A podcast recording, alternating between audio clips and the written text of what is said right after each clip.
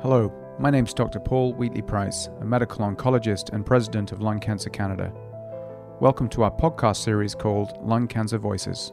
In this series of podcasts, I'm interviewing patients, caregivers, healthcare professionals, some of the leading lung cancer researchers in the country, indeed in the world, to highlight important and relevant issues facing those affected by lung cancer. Welcome to this episode of the Lung Cancer Voices podcast. And we're doing this by Zoom. I'm in Ottawa, and my guest, Stephen Solos, is in Yarmouth, Nova Scotia. Welcome to the pod, Stephen. In this Lung Cancer Voices podcast, Stephen's going to tell us about his story with lung cancer. And we're, we're going to talk about, well, a few things his engagement with uh, you know, community engagement and how that has evolved or or continued or adapted with the lung cancer diagnosis, engagement with Lung Cancer Canada and artwork and a number of interesting things. So maybe, Stephen, to start with, you could uh, sort of introduce yourself to people who are listening. Sure. My name is Stephen Solos, as you heard. Live in Yarmouth, Nova Scotia. Probably the prettiest place in all of Canada, of course. I am retired. I took retirement at a young age, age 50. I'm 64 now.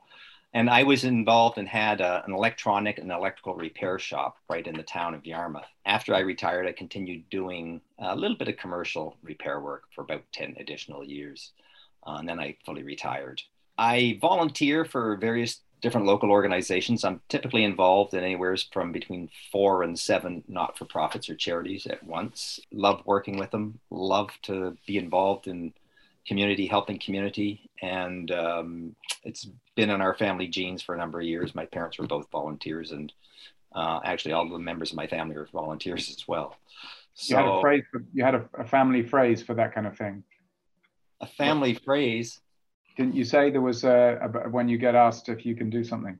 Oh well, yeah. I mean, I, so the big, I guess the big question I, I ask myself, as as do others in my family sometimes, is if we're asked to do something, it's it's more about is there any reason why I can't do that? Not why should I do that? Um, because oftentimes, if you have the capacity, why not help out if you can? That's what human existence and life's all about, in my opinion.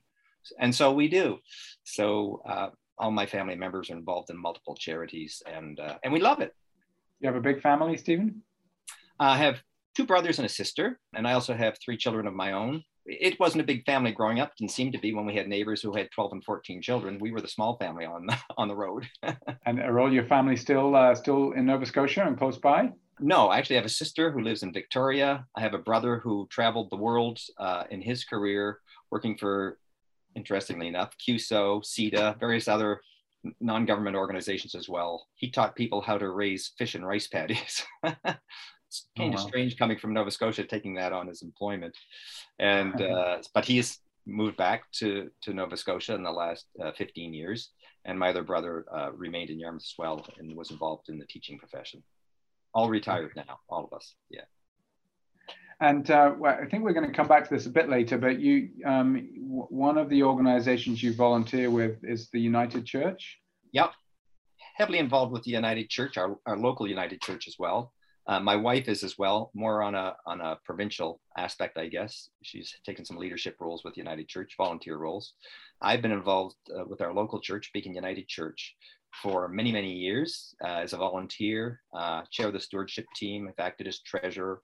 I also do a lot of fundraising because of my mechanical skills. I also do an awful lot of repair work at the facility, which is important because it's an enormous old enormous old church built in the 1960s, but a very large building that's always in need of maintenance. Well, I think maybe we'll come back a little bit later to talk about faith when uh, when sure. you face the lung cancer diagnosis and and how that is very important to some people, not not so important to others. But but there may be many people listening who might be interested to hear your your perspective on that. But of course, this is the Lung Cancer Voices podcast, and you are a, someone with lung cancer. Um, maybe you could just sort of go over go over with us. You know, how long have you had lung cancer? How did how did you get diagnosed? People can't see it listening to you. I'm looking at someone who looks pretty healthy. And I feel well too. I'll give you a brief rundown, I guess, of, of my diagnosis of when and, and what it's been what, what it's involved. I, I it started actually back in April of uh, 2020. Uh, I got out of the shower one day and I was drying off and I felt the towel ran over my back and felt bruised. I'm a very active person. I fall down sometimes. And I thought, oh, I must have fallen down. And then I thought, wait a minute, I, I don't remember falling on my back recently.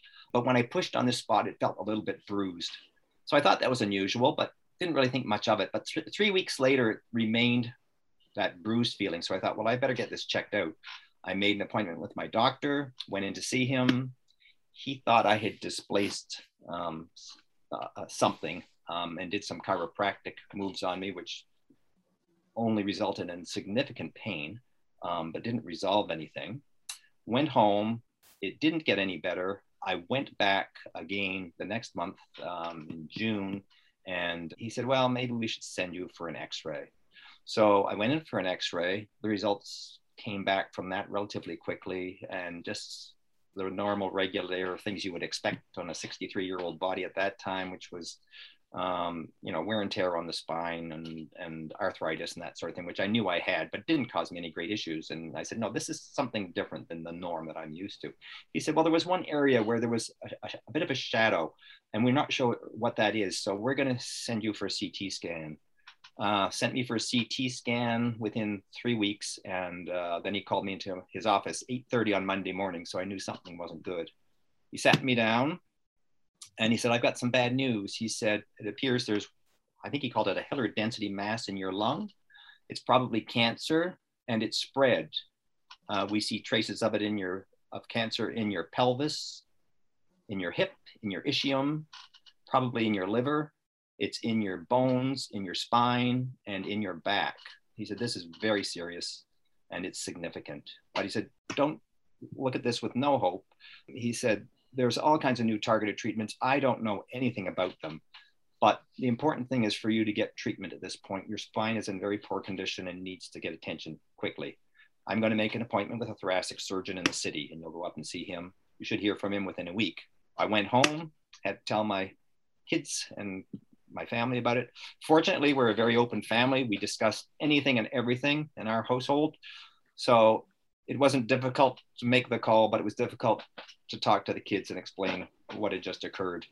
Anyway, we dealt with it and and moved along. My next step was to see a thoracic surgeon, which, as I said, I'd, I'd heard from him within five days, um, and uh, he very quickly very quickly passed me along to a radiology oncologist. I was in to see him within another week, set me up for treatment within the day that I had seen him, and I started radiation treatment on my back. Then it was to be to have I had to have a lung biopsy, genetic testing. Got to meet uh, with a with the medical oncologist, and she went through all the questions. Um, okay, do you smoke? Do you drink? Do you do any drugs? Do you have any? Are you on any prescription drugs? Have you had any former surgeries? Everything came out negative in those conversations. Are you overweight? No, I wasn't so she said, This is a bit odd. You don't fit the norm. She said, You may have a genetic mutation. We won't know until we hear back. But she said, There's about 10 genetic mutations that we're aware of. And about six of those are now treatable. They're life extending. You can't be cured, but it's possible that your life could be extended with some of these therapeutics. So after we spoke and my biopsy was sent off, I went home and within three weeks, um, I was called back, went up to the city. As I recall, she came into the meeting with a smile on her face. And I thought, oh, this is looking promising. but in all honesty, I didn't have the confidence to think that by chance mine would be one of the ones. Anyway, she sat down and said, You have cancer that's called a non small cell uh, adenocarcinoma. Yours is called an EGFR exon 19 deletion, and there's a treatment for that. there's a therapeutic a therapy for it that could possibly be effective in, in, in that treatment. It could possibly shrink the tumor, it could slow the tumor's growth. We don't know, but you should start on that. I said, absolutely. And to be honest with you, I felt like I'd won the lottery of life. It was probably my happiest day of my life when I heard that because I had no expectation that I'd ever be able to take advantage of one of these treatments, but I was ignorant on the treatments of, of current day cancers. So, can I ask you, you when we were chatting before recording the podcast, you you mentioned that you you knew other people who'd had a diagnosis of stage four lung cancer, um, and yeah. so and and I, what were your expectations for what your life was going to look like when you first got the diagnosis based on your your own experiences? Sure. And, and I had had numerous people in my past who, who were similarly diagnosed with stage four lung cancer. And in every single case, within three months, they were no longer with us. And quite frankly, I felt that was likely going to happen to me. That was going to happen. Um, yeah. So it, it was so how long have you on? Sorry, go on. Go ahead. I was just going to say it was it, it was a bit unusual to then suddenly be put in another direction I'm not going to die in three or four months. And in fact, she said, You're not going to die anytime soon. and I thought, Wow, really? I can and go. Now, what, a year and a half into you being on this treatment? That's exactly correct. Yeah. Yeah. Uh, so I started the treatment in August. Yeah. So, uh, yeah. How's your back?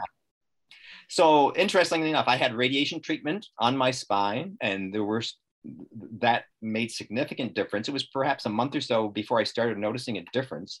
Uh, and then once I got on on the denosumab, sorry, on the osimertinib, which was the, the drug that was prescribed yeah. to help reduce the cancer, it started getting more and more comfortable to the point where actually it was in October. My daughter asked if I'd like to go explore an island off of uh, the tip of Southwest Nova Scotia, um, one that her partner had never been to, called Brier Island. They do a lot of whale watching down there. I said, sure. It was an extremely windy, cold October day, and we took off. And I got down to the end of the island, which is very rocky and craggy. And I, I used to do a lot of rock climbing, you know, small rocks. I mean, not mountains or anything like that, but, and we do rock hopping and so forth with the kids when the kids were small. And before I knew it, I was bouncing around on the rocks. And I said, Emily, there's no pain in my spine. Previously, when I was walking, if I misstepped, I'd get a shocking sensation in my spine nerve pain almost, I guess I would identify it as. And that was all gone. And so I realized things were changing quickly for me. Right. Pain, pain all but disappeared from my spine. And, and uh, I mean, I'm very active uh, and um, it doesn't really bother me to any great extent at all. So it's, okay. it's been a huge change. Yeah. So I'm going to pick up on something you said um, a moment ago, is where you said where where you'd first, you know, had that meeting with your family doctor, you'd been given this devastating news, and then you said, you know, you've got a very open family. You know, in my uh, job, not as a podcaster, but as an, when my oncology job, you know, and I meet people like you going through this, and I see some people with very open families and everything's on the table, and other people where there's not not necessarily deliberate secrecy, but there's a sort of well, I'm not going to tell them because they'll just worry. And it, in my experience as an observer of those situations, the open family situation tends to work far far better. Could you maybe just share a little bit about is it is it just the family norm for you, or or what have been the advantages of of, of being very open? Uh, sure and and when I was growing up, our family was very open as well. My brothers and my sister and our parents are were open about everything. It didn't matter what you wanted to talk about. There was no such thing as a subject that you could not talk about. And it's been the same with our kids. If they want to talk about something, uh, let's talk about it.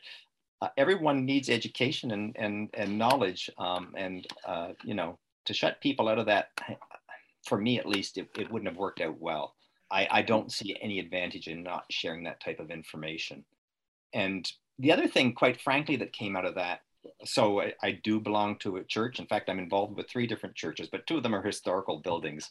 Um, but the church that I do go to, we were fine sharing that information, not just with the minister, but with the whole congregation. And a lot of people got in contact with me and said, We're thinking of you, we're praying for you, and so forth. I can tell you that for the first two days after my diagnosis, there certainly was current concern and worry. I'm not a worry wart, but it was, uh, I had all this stuff in my life. I was involved with lots of organizations and I was concerned that I was going to be leaving them all high and dry. I'm a real junk collector. I love antiques, um, particularly things like antique cars. They take up a lot of room, you know, clocks and radios, anything that was electronic or mechanical. I loved it. So I collected it. And all of a sudden, I've got to get rid of all this junk in a hurry so those were the things that were on my mind more so than oh my gosh you could be dead in three months. But after the second day of my diagnosis i felt this crazy sense of calm and it's been with me ever since. I, i'm not worried about my condition. What happens happens. I've also had a wonderful privileged life. You have to realize that i am a white male living in canada was brought up with loving parents we had food on the table, we had a roof over our head, we had clothes to wear. Sometimes they were hand me downs. I had never struggled with anything, quite honestly, and I hadn't. Sure, there might have been periods, you know, when you're a teenager or something like that, like we all do, struggle through this, that, or the other thing, but nothing serious. And I'd realize, holy cow, what a privilege to live, and what a privilege to have the life that I've had. And, you know, for 63 years at that point. So there was really nothing nothing to worry about in respect that okay so i might have lived another 20 years anyway let's say on average what more would i accomplish or, or be able to do or, or how could things possibly get better than what i've already lived? Do you feel was, like that sense of peace came from from your faith and from from church or family support or? I think there's no question that your faith journey has something to do with that. You you, you learn a lot of things i guess through your faith regardless of what that faith is. Most faiths have two or three things at their core. One is to make sure that that you love your neighbor, but also love yourself and love your God, regardless of what that faith is. And I think in doing that and, and embracing the faith somewhat, it, it also gives you a sense of peace and justice as you go through your process and realize, well, I've lived a pretty good life. I've I've tried to to to live uh, a life of of standards that that I'm you know proud of and I've lived with my community as well and tried to serve my community as well, which is a significant part of, of my faith. The fact that I'm there to be assisting in, you know, in community, in the life of the community. And, and if that's not what we're here for, what are we here for?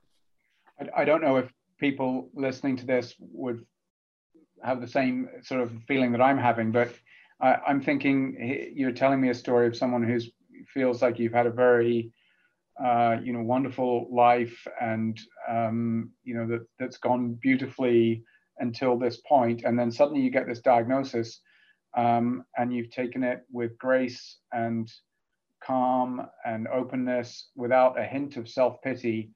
And I'm sure you probably had your moments, but that's quite inspiring. Um, you know, you you tend to shed shed and share your tears with friends and and family um, but quite frankly, once you've been able to break the news to them and have a conversation with them, it's it's all about what's next. And quite frankly, what was next for me was okay. What else can I do? Gee, I still feel okay. Well, I guess I can do this and I can do that. And and very quickly, well, that, I got back into my old routines. It, it was very simple. Well, that might bring us on to the next thing I wanted to ask you about because you've mentioned um, family and you've and you've also I, we haven't talked too much about hope, but we've sort of touched on mm-hmm. hope, and and those two things sort of collided, I guess, with your introduction to Lung Cancer Canada as well, with James. Sure. Uh, so maybe you should introduce James to us and and how he fits into the story. So James is my daughter's partner. James uh, and my daughter live in Lunenburg, probably uh, two and a half hours from where I live on the South Shore. Um, beautiful area. Actually, they're in a little community called East Martin River. so, anyway, James and Emily have been together for a number of years, and Stephanie Snow happened to be my oncologist, and she introduced me to Lung Cancer Canada. Did a little bit of background research and discovered, oh, they're having this competition, an artistic competition for uh, a new design, a new T-shirt. And as soon as I saw it, actually, we were on our way home from an oncology meeting and we stopped by to see Emily and James. And uh, James, I, I, said to him as soon as we got in the door, James, I've got a project for you. I said, How would you like to win a competition, a national competition? He said, Oh, that'd be cool. I said, Have I got a job for you? I sat down and, and basically told him uh, the story about the, the national competition. James is perhaps one of the most artistic people that I know, probably the most artistic person I know. He has a way of being able to melt things together, uh, things that don't seem to be necessarily that you can't bring together and and and and turn it into something quite special. So for those that have seen the the T-shirt um, that he designed, it's essentially roots of a tree that form a pair of lungs, and in that pair of lungs, um, you, you see a chrysalis form of a monarch butterfly. Um, the chrysalis was designed to look like a tumor because you know you look at a chrysalis even in its natural state and it's a strange dark looking mass and and it's how could there possibly be any hope in something like that. Yet on the outside of, of his rendition, you have this beautiful monarch butterfly that has blossomed out and is ready to take take flight, yeah. new flight, new life, and off it goes. It was just an incredible design, and uh, I said, "That's it, you you won," and he just laughed it off.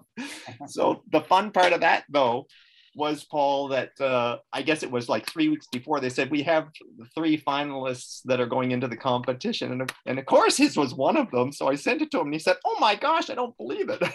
and then on the night of, we were so excited because it was the winning entry. They were all yeah. incredible. They were all beautifully done, but his ended up winning, and uh, I was so proud of him uh, for the work that he'd done on that. So, yeah, it's, it's so he and my daughter uh, Emily I'm sorry. I was just going to say he and, and, my daughter Emily are also uh, involved with, to a certain extent, and, and supportive of Lung Cancer Canada as well, which yeah. has been a, an important part of my my little trick too through through cancer through navigating. Right, and at Lung Cancer Canada, I think tries we try uh, as as as one of our you know our main sort of mission or uh, is to support all people with lung cancer in, across all provinces and territories of Canada, and um, you know the purpose of this podcast is is not a fundraising gig, but people can go can go to the lungcancercanada.ca website and there's the, the, Hope Army and you can sign up and join the Hope Army. There's no financial cost to that and just to, to lend your support. And uh, there you can see James's t-shirt. And if you want, you can get a t-shirt. Uh, I have a t-shirt. I expect Stephen, you've got a t-shirt. Uh, I have a few of them. um, with with that beautiful design on and, and, and Hope Army. So um, yeah, it's been uh, been terrific. It's also um, a great opportunity when a person sees one and they're kind of puzzled by it to have a discussion with the person to educate them a bit on lung cancer and its prevalence and, and that sort of thing. And of course, one of the questions that we all get as lung cancer patients yeah. is, um, you know, oh, did you smoke or I didn't know you smoked? No, I didn't smoke. No, I don't smoke. so you can get that whole conversation started as well.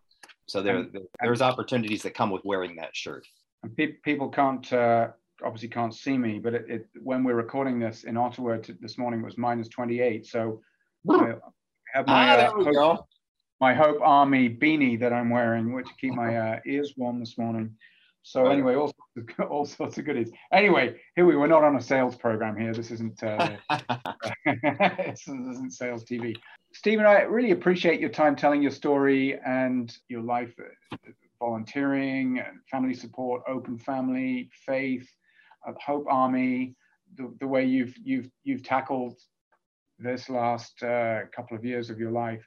If you uh, you know if there was somebody listening to this who has just been diagnosed maybe or is is it you know just starting out on a with lung cancer is is there anything that you know you would say say to them that you would you would advise or, or is it all very individual Wow, yeah, that, that's tough because, in all honesty, I'm very ignorant about uh, many different forms of cancer. There are many different forms of lung cancer and so forth. And even when you start getting into the genetic, you know, genetic mutations and so forth, there's so many of them now that we're aware of. But certainly, I guess there there are two things. So one one other little thing I will mention is that one of the big problems that I had as well was not just the cancer, but my back was compromised and after I started on my cancer medication, my oncologist said to me, "Oh yeah, your your bones are pretty brittle and so forth, but don't worry, there's a medication for that." A medication called denosumab or Xgeva. So I, I was prescribed that. It helped my bones to grow back. And it's like, I can't believe this. There's first of all, there's a treatment for a cancer. Now there's a treatment for my bones as well.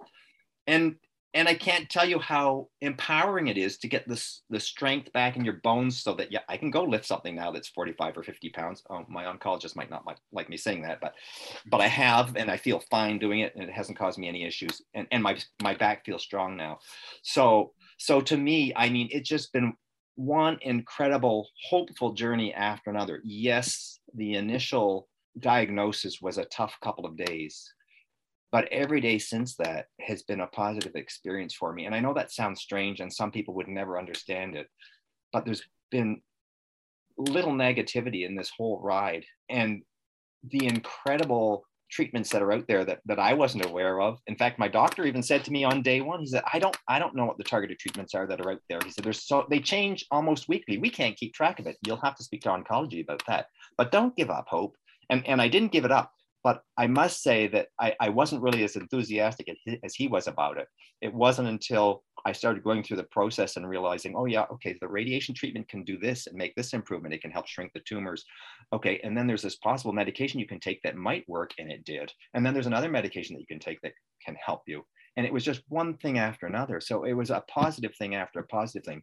So please, especially early in early diagnosis, wait a bit, don't be too concerned. I know it's a horrible thing to hear, but there is hope, and and hope is an important thing, even if it's just just life extending. Gosh, you can have a wonderful quality of life, even if it's shorter than you thought. And the other thing is, who knows? I mean, you could be hit by a car tomorrow, so let's face it. Uh, anything that we can do to help our, our treatment is wonderful, and and this is something we know can can give us a positive outcome, and and it, and it mm-hmm. sure has for me it, it's interesting, you know, sometimes on our side of the table, we, will talk about hope and say, look, there is hope and there's these mm-hmm. treatments and, and targeted therapies, immunotherapies, radiation treatments. And it, you're absolutely right. There's been, there's been huge advances that it, you know, even as lung cancer specialists, you know, we have to really be focused not to miss the new advances. But I imagine people listening might be much more encouraged to hear you say there's hope because you've you've lived it from your side of the table, not my side of the table. I have, and you know, this will sound strange to some people as well, but and I tell people this all the time. I go to bed every night with a smile on my face, and I do. when I get in bed, the first thing I do is, is I had a great day, and, and sometimes I'm giggling at myself. And I get up every morning with a smile, and and quite frankly, every day has been phenomenal. Uh, you, you know, you still live with the daily challenges of life, but holy cow, to be able to live, what a gift. it is. What, what a what a line to, to to finish on, Stephen. Thank you so much for sharing for sharing your story. I, I think a lot of people are going to listen to this and and then tell other people to listen to it too. Um, Hope so. Stay active. well, I sure appreciate your time. And for people listening, if you if you've heard something in Stephen's story that and, and you have lung cancer and have questions about you know treatments or radiation treatments or, or, or other issues that that have come up, please do uh, you know do uh, reach out to Lung Cancer Canada or to your own health team. Thanks to our producer Ryan Mullen. Please send us your feedback, like and follow us on Facebook at LungCan, on Twitter at lungcancer underscore can, and on Instagram at Lung Cancer Canada. For more information about lung cancer or to donate, volunteer, or share your story, visit our webpage at lungcancercanada.ca.